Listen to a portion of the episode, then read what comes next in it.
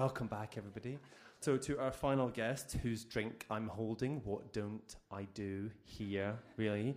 Uh, Jill Ruby Dawson, more on that later. She's the author of Trick of the Light, Magpie, Fred and Edie, Wild Boy, Watch Me Disappear, and the best selling Great Lover, which is about my doppelganger from here up, Rupert Brooke. Um, I have a picture which proves that. Um, in addition, she's edited six anthologies of short stories and poetry and held many, many fellowships. She's here tonight to read for the first time, for the very first time, in actual fact, from her new novel, Lucky Bunny. And I say, lucky you. Please welcome Jill Dawson.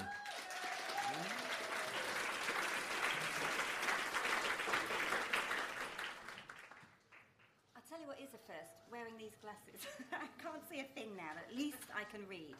Right, um, Lucky Bunny is the story of Queenie Dove, um, who was born in the East End of London in 1933 to a very poor family. It was the Depression. And she discovered she had one amazing talent. She discovered it quite young. And it was a talent for thieving which she made very good use of her whole life. So it's about a novel. It's a novel about fulfilling your talent. But I'm going to let Queenie introduce herself to you, um, and then I'm going to read you a little snippet. This is grown-up Queenie speaking. Queenie's not my real name, of course.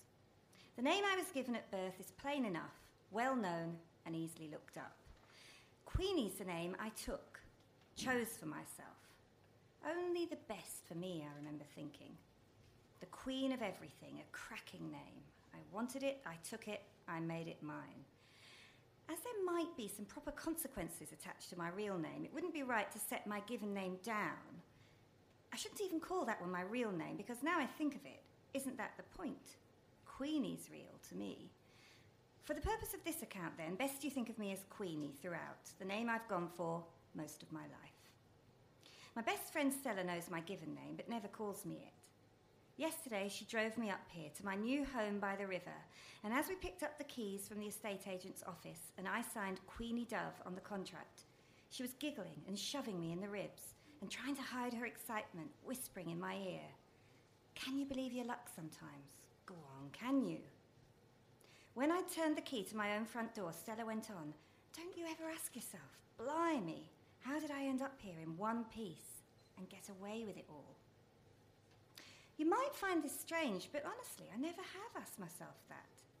And it struck me hard, Stella saying it, as if now that she'd mentioned it, I'll have to pinch myself. My luck might fly off. I don't think I've breathed out yet. Am I safe? This old cottage has a back door and a garden that can't easily be reached. I noticed it right away. And it's nothing flash either, it doesn't draw attention to itself. It's not swanking. It's nothing like I could actually afford. Bricks and mortar in my own garden shed, a wad of money all cosy in the silk lining of my red leather handbag, a child sleeping outside in the car. Those things are real. Those are things, not ideas. But luck and getting away with it all? How did I get here after all? So after Stella's gone back to London and it's late, midnight, and I'm lying for the first time in the brand new, stiffly squeaking bed, snuggling in the fresh, shop scented linen, and geese are honking outside by the water. And there's the rest of the money, fat and solid, all piled up high in the otherwise empty white cupboard. I can't sleep for wanting to answer Stella's question. And so wide awake, I have to get out of bed and wander into the front room, bumping into a crate. I put the light on and blink hard. My eyes fall onto the open door to the kitchen, on the wooden table, to the cherries bought from a roadside store that Stella's dumped in a blue china bowl, her contribution to the unpacking. Crumpled newspaper springs around the bowl, the purple red cherries pretty against the blue china. I pop one in my mouth. I spread the newspaper out, glance at the headlines. Even now, years later, I expect to read about more arrests see names I know, wonder if one day something will be said that could lead to me. But so far, so good. Stella's right then, surely. This is luck. I'm here in one piece. Because don't we all believe that bad behaviour will be punished? That those who stick to the rules will get their reward eventually? If not in heaven, then in a beautiful cottage by the river with a healthy child and a table with fresh cherries in a bowl. Not me, though. I don't think I ever believed in fairness. Where would I have learned to expect that? No moaning and groaning and tearing at my clothes either. You won't catch me repenting.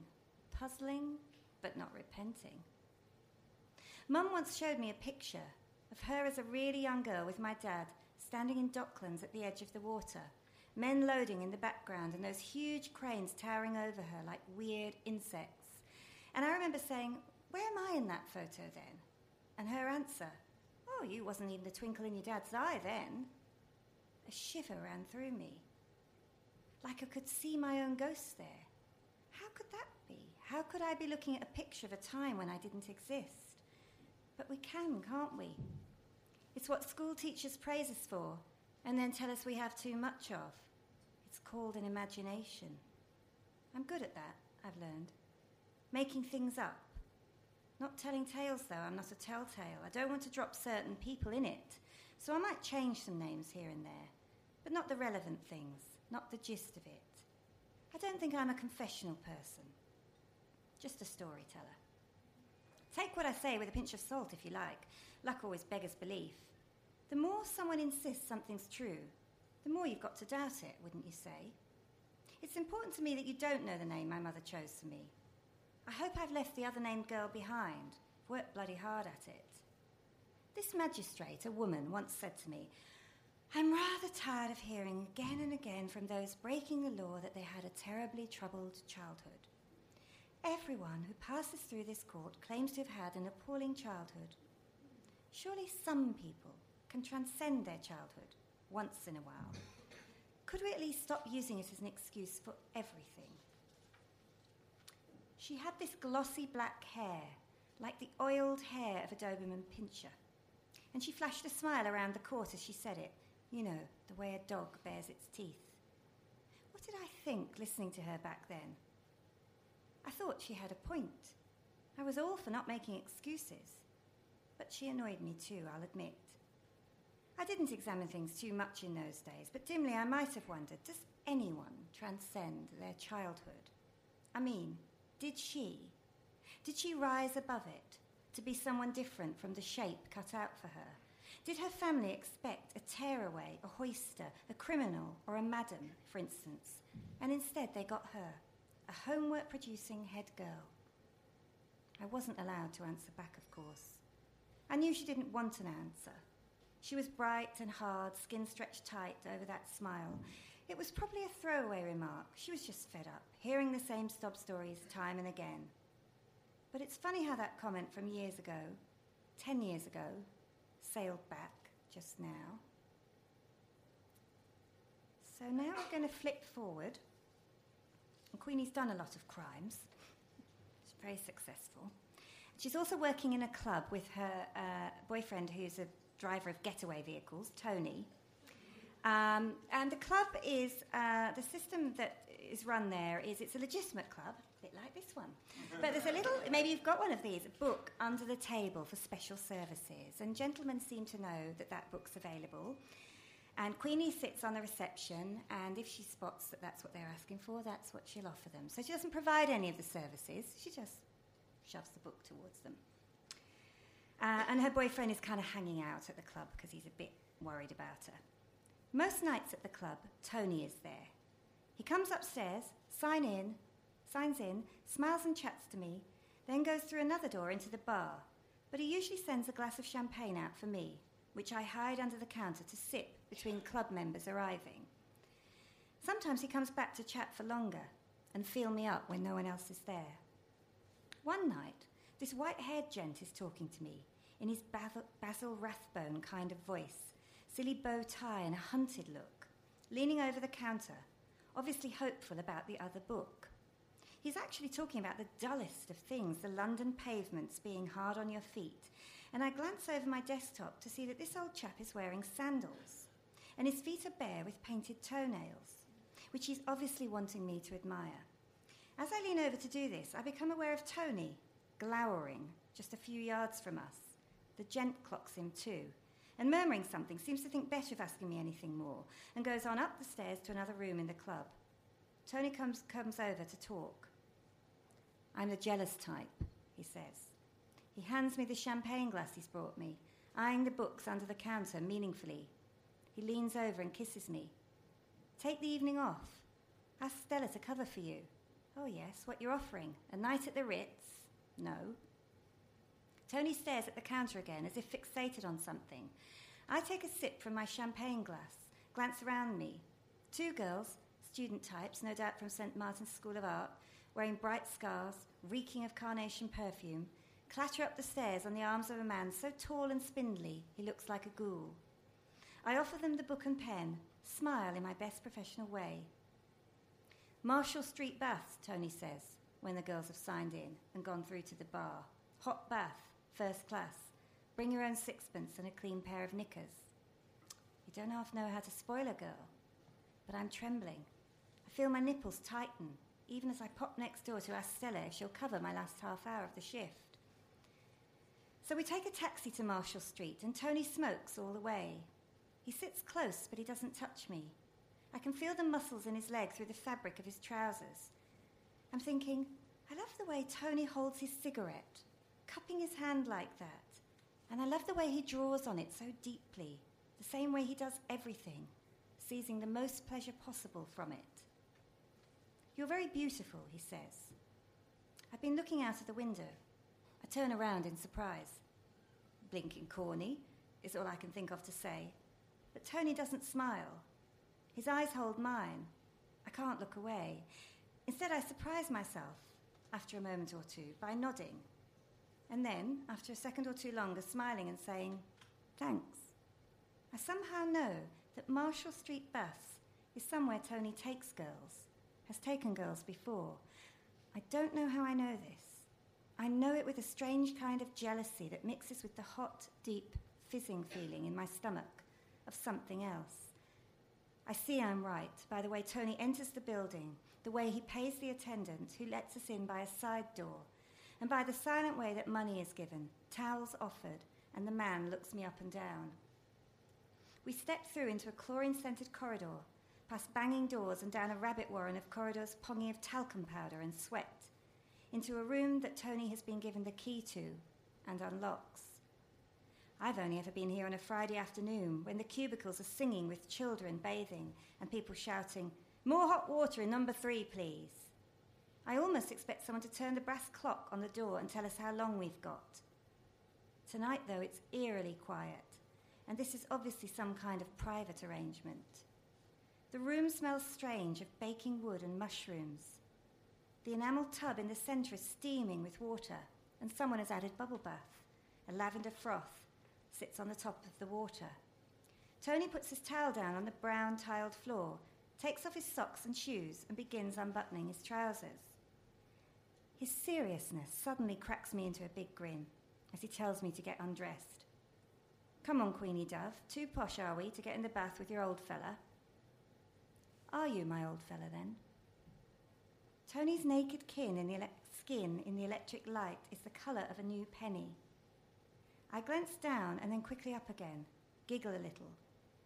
Even after all the times we've been together, I feel like I've never stood in front of him as bare as this, like he's asking me to now. He stands very still, then nods briefly in reply. It strikes me in a funny way as some sort of declaration. I somehow know that this is as close as, ever, as he'll ever come to telling me he loves me. My face bursts into a broad smile and I kiss him. He breaks away, turning his back to me as he climbs into the tub, gasping a little at the heat. I lean towards him in the water as I undo my blouse. Steam makes my cheeks hot and pulls at my curls. My skirt brushes against the side of the tub and is soaked through. The air is liquid and the whole place a big hot cloud. I can only make out a blurred Tony in the heat. I can't help laughing and throwing a flannel towards him leaning forward to whisper something filthy in his ear and kissing him again. I'm thinking as a button flies off my blouse and my stockings fall to the floor in a wet heap that another thing I love about Tony is how unashamed he is. I put out my hand and the tip of his penis feels like velvet. I hold it tight, watching his face. He's all mine, I'm thinking.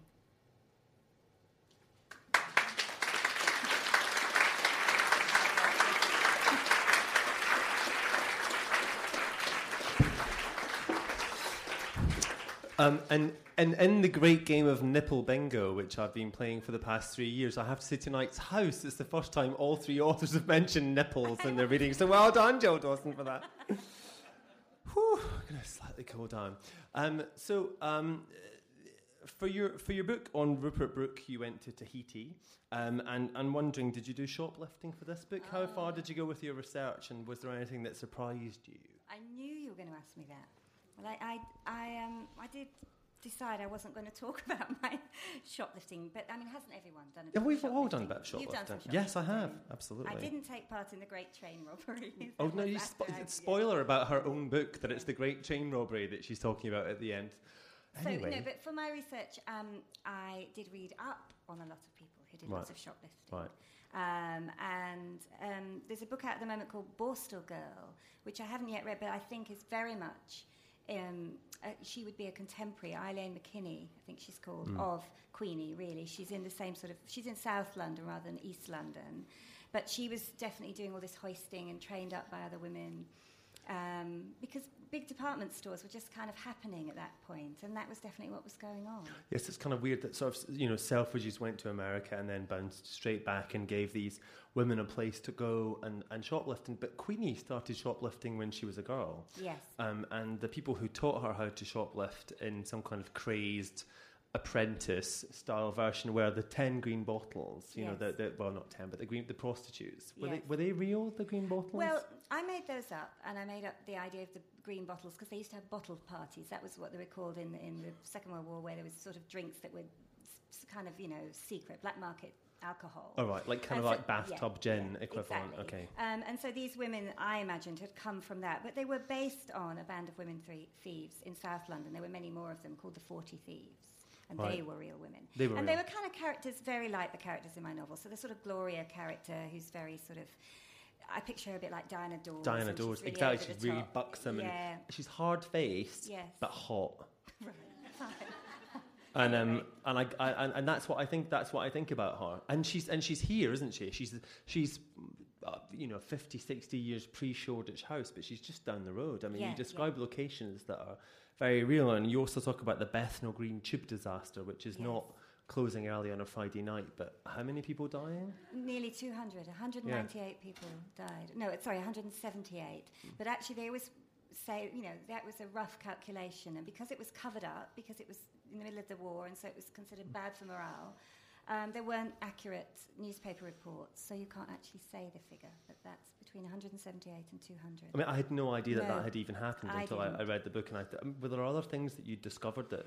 Well, that one was one of the most shocking ones because actually I lived in Hackney for 16 years and I used the Bethnal Green Tube. And there is a little plaque there now that you'll notice, and there's a campaign Mm. to sort of make more of it. It's like the Hillsborough disaster. Nearly 200 people were crushed down the tube. Um, you know, because they were sheltering there. And Queenie's there with her nan, isn't Yes. she, during an air raid? And it's this Yes. incredible moment where she's sort of separated from her, but we feel that her nan has sacrificed herself in some yes. way. Well, I think also I was thinking about the idea that Queenie is obviously a flawed character in the sense that she is a professional thief, but I think she's quite a loving one. And my theory is that to be loving, one must have received some love from somewhere. And I think that's where she gets it from her nan, who is the only sort of force, loving force in her life. And then the nan dies in that occasion. I must admit, when I was reading the book, that I kept envisaging Nanny Pat from The Only Way Is Essex, um, because she's just this kind of she's just kind of gnarled, eter- you know, lignum vitae. She's just, you know, there's nothing going to get through this woman. Where, uh, whereas, you know, and it's that strength is skipped a generation to the Yes. daughter because the mother is actually quite a weak, Yes. not character, but in terms of her writing, but she's quite weak, isn't she, Maud? Yes, she's, yes, totally. I mean, she's she sort of abdicates responsibility Yeah. and she's passive. I mean, the one thing I was thinking about um, was David's earlier remark. I think about the idea of giving up and being passive as being a brave thing. I must Mm. say, I think the absolute reverse. And Mm. this novel is all about that. That the force of whatever you do is better than nothing. Mm. So okay, she does many bad things, criminal things. But actually, I think you'll find I'm pretty sympathetic towards her. Oh, you are. You can be. You know, you're, you're very much. You know, you're Queenie's number one fan. Yeah. Um, I, I, I, I, I don't want to say too much I because it's so exclusive about you, you talking about it for the first time, but the mother does or doesn't do something terrible in the Mm, book, mm. and I can't work out if she does or doesn't do that terrible thing. And do you know? Um, do you think she I does? think what's So annoying for everybody who Sorry. doesn't know what Sorry, the terrible Peter, thing is. Well, all Sorry. all that can be said is Queenie is a child when this thing happens. So her understanding is always limited, and no one bothers to fill her in Hmm. about what really happened. And the one person who might have filled her in would have been her nan. Um, but actually, at that point, it's just the beginning of the Second World War, so Queenie is evacuated out of London. So th- this, the narrative is broken for her. So she doesn't really know the truth about her mum. And she comes to her own conclusion, but I leave it like that for the reader too, that you also don't know what really happened because that's often the way it is in life, isn't it? And do you know what happened? Do you have a clear view I on what have you a think clear happened? view, yes. And it's Did bit, she did or she didn't? I think she probably did. I think she did as well. Mm, so we spoiled it. I think it's the only, and I think and my editor and the people who know the book. But I think it's the only thing that she did do, and I think in Yeah. a way that was a saving characteristic. She actually did something, even though it was so dreadful. God, we should move on. it's so stressful for the people who don't know. A Um, uh, you, you blubbed about the Great Train Robbery. Um, and I just think, I thought, God, what a reach. She's bringing the Great Train Robbery into her novel. Um, but actually, it's brilliant because um, the, the, the Great Train Robbery happens. Um, you completely get your facts right about it, and you're, you're, not, you're not equivocal. Queenie is the, wo- the only woman in the Great Train Robbery. How does that come about? Well, you know what? In researching this book, I was reading a lot of criminal autobiographies. And, and they're like sort of, or like rogue biographies is the form. And there's a lot of boastfulness in criminals' accounts of their own behaviour, of course. And there's a lot of exaggerating, there's a lot of downright lying. And I thought it would be absolutely fine for this book to be in that genre of a kind of boastful, this is my criminal life, I did this, I was right there, I met Ruth Ellis, am I allowed to And say the other? Krays. you know, and, and then I did this. So Queenie just does put herself right at the centre of the criminal world because I'm also doing a little history of the criminal world from 1933 to 63, and everything I read, which was a history of the criminal underworld, didn't really have any women in it. You know, there's a Krays um, biography by John Pearson, a really f- famous one, The Profession of Violence. And there's Violet Kray, the, the Kray twins' mother, who of course does feature heavily. But also there's a scene where there's a terrible murder in Stoke Newington. And John Pearson writes, a blonde cleaned up the blood. And it's like, blonde? Who is this person? So I was writing about these blondes, you know, these missing women who actually, by association, were criminal, even if they weren't participating, but some were actively participating. So because Queenie's sassy, and she is a bit of a liar, she told you at the beginning, you know, take what, it with a pinch Yeah, of salt, if yeah. you like, like all stories. Um, and also, there is a sort of riff on Moll Flanders, and that's the tone of that. Is kind of, I did this, but maybe I didn't. And, you know, th- that's very much the opening of the novel. So, yes, I've made her absolutely pivotal in the Great Train Robbery, and anyone who's researched it knows there weren't any women. But she, but There also there, there could have been Mhm. because of the way you, that you, the way you describe it. And I think it's kind of it's, it's kind of interestingly feminist without being high-handed and you know difficult about it. It's, it's she, she's there um, or she's not there. But the reason she's n- there or not there is because of her hot gay brother, which I think is the other thing we haven't talked about. I'm glad you think hot. He Yeah, I totally is hot. very hot. Bobby's hot. Yeah. I just wish he didn't have the OCD. Ah, but that's his terrible time in Borstal. I see. He had, to know. have, he had to have a symptom. You couldn't go through that experience. No, because I was thinking when I was writing, I was thinking, oh, here's another like sad gay character I from the nineties. so. No, no, no, no. But actually, he would have been at that time. It's not like he was Yeah. going to have like a lovely life. You know, he wasn't in San Francisco in Buena Vista Park with Titania. it wasn't happening for him. Um, so the book did seem to me though to be like about hundred pages too short. Oh, Um, really? And yeah, it did, it did, it did. And I was thinking, what what was cut and or what is next? Because I know you have a new two book deal, and I'm thinking she's mm. got to come back. Queenie's got to come No, back. it's She's such a great character. It's interesting you think it's short because I did have a, a whole other bit where she went off to Marbella, you know, See, started this There you whole other life. And her El Dorado No, but phase. it's that was. because Bobby got killed in it, so you wouldn't have liked that scene. Um, and actually, there was about 30,000 words of that, and I cut all of that and decided it was much better to end on a triumphant note. And how I think of it is Thelma and Louise without the suicide at the end. okay. Because why shouldn't they just go on? You know, people No, I think it's great. I. I think it's great that she gets away with it, but I would love to see the bit Yeah. that you're talking about. You know, where where, where Bobby I mean, it did, it did feel truncated to me in that way. I don't mean in a badly written way. I mean in a kind of like what I want more of. You know, I want to know more about what's happened. Would you would you revisit Half? I might. And also, I do think, I might, but not for the next book. And I Uh-huh. do think in some ways she might be a revisiting of other earlier books of mine because. Which ones? Well, Magpie has a young woman shoplifter, Mhm. nothing on the scale of Queenie, but she's set in a council estate in Hackney in a similar territory. And Trick of the Light has a violent relationship. Mm. That's what that's about, and there's very much a feature here. So Yeah. I think in some ways there's a revisiting that goes on, but in different characters. Perhaps. Okay. Okay. And the book has been sold as a telly three-parter to the BBC. It's been optioned. Optioned. Oh, we all know what that means. so we all know Um, exactly. But but but um, are you involved in that at all? Are you writing it? Are you? No, I'd love to cast, uh, you know, Ooh. Know, Jaime Winstone as Queenie or something. But no, that would no be. one's she actually would be fantastic yeah, for that. She? Yeah. Um, no, not at this stage. I think it's early days. Okay. Um, and I know that you, you you have done this new you know new deal with Sceptre. What are you doing for your next? You sound like you're quite advanced with it because you're not doing Queenie. So No, I'm I'm doing a ghost story for the first time because actually I like doing something different every time. And clearly, Rupert Brooke to this. Yes, you do. And that's um, kind of where I'm going next. And I can feel that it's well, it's contemporary, so it's set in the Fens where I live, and it's sort of spooky. And I've just got a ve- very vague feeling about it, but I know it's very different. So it's not London. It's not historical. It's not sassy and loud and fast. It will be slow and spooky. Because, you mentioned, um, you know, past historical examples that you've drawn on Soame and other things. So this is this is not drawn on a kind of ghost story that was you know, circulating in the sixties or seventies or It eighties. probably this will. a- okay. Funnily enough, that's a good uh, sort of. You know, I'm not sure yet, but I can feel already that in the reading that I do, that's kind of what happens. I start to find things and channel them and think, well, I'll pop that in, or that's what I'll draw on. And actually, there are some great stories set in the Fens. I mean, it's a place that was It's, it's a weird, spooky, dank place. Mm. And bleak and sort of forgotten and feels very far away, and yet. You know, I'm going back there tonight. It's an hour and a ha- half on the train. It's not actually that far. It's ten thousand years back in time. Yes, Okay, qu- questions from the audience. Yeah. Uh, Sylvia, of course. Hello.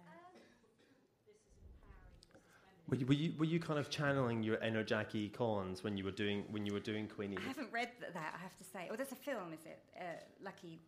What, what's the. Jack- It's a TV movie. oh, I don't even know I have, that. of no. course, seen it. But um, interestingly, just thinking about Jackie Collins for a moment, I have got rank starlets in there, of which would be absolutely of the sort Mm. of 50s, you know, um, who went on to be huge stars.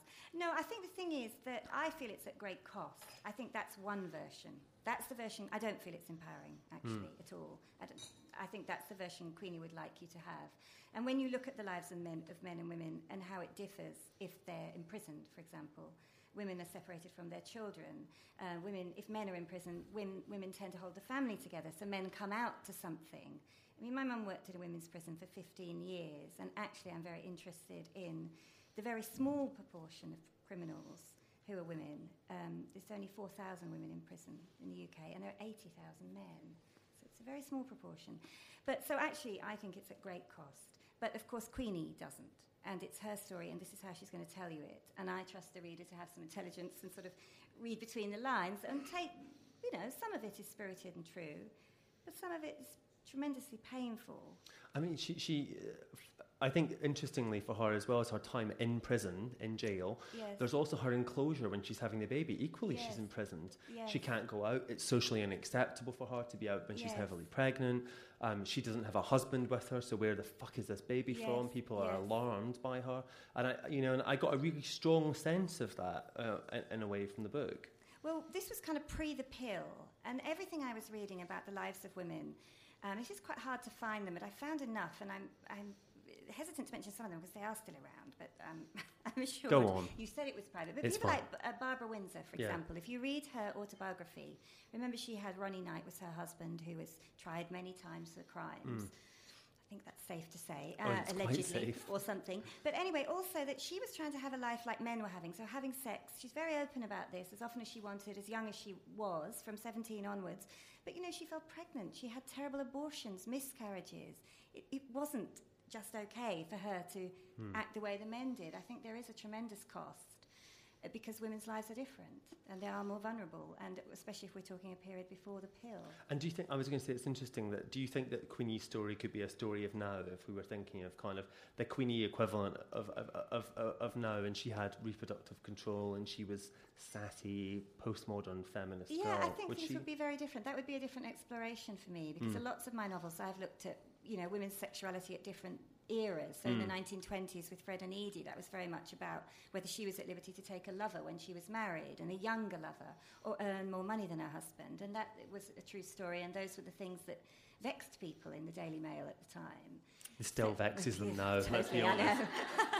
yes, yeah. So anyway, so I think I have looked at that about the lives of women and how those kind of freedoms that we might take for granted have changed and the ways in which they haven't changed, the ways in which things are still. I mean, sexual violence towards women is Mm. still very much a part of many women's lives.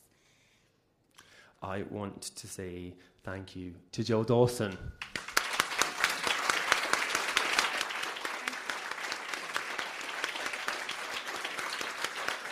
Um, I'm also going to say uh, thank you to Thomas, Vanessa, Stephen, and all of the bar crew at Shoreditch House for hosting us tonight, to David Whitehouse, to Chris Adrian, to Jill Dawson, and all of you. We return after a summer break when I'll have an amazing tan for a Scottish person um, on S- September the 14th, um, and our guests will be Janice Galloway, um, one of the BBC National Short Story finalists, and Ulrika K. Jonsson, if you can believe that. I will see you then. Thank you.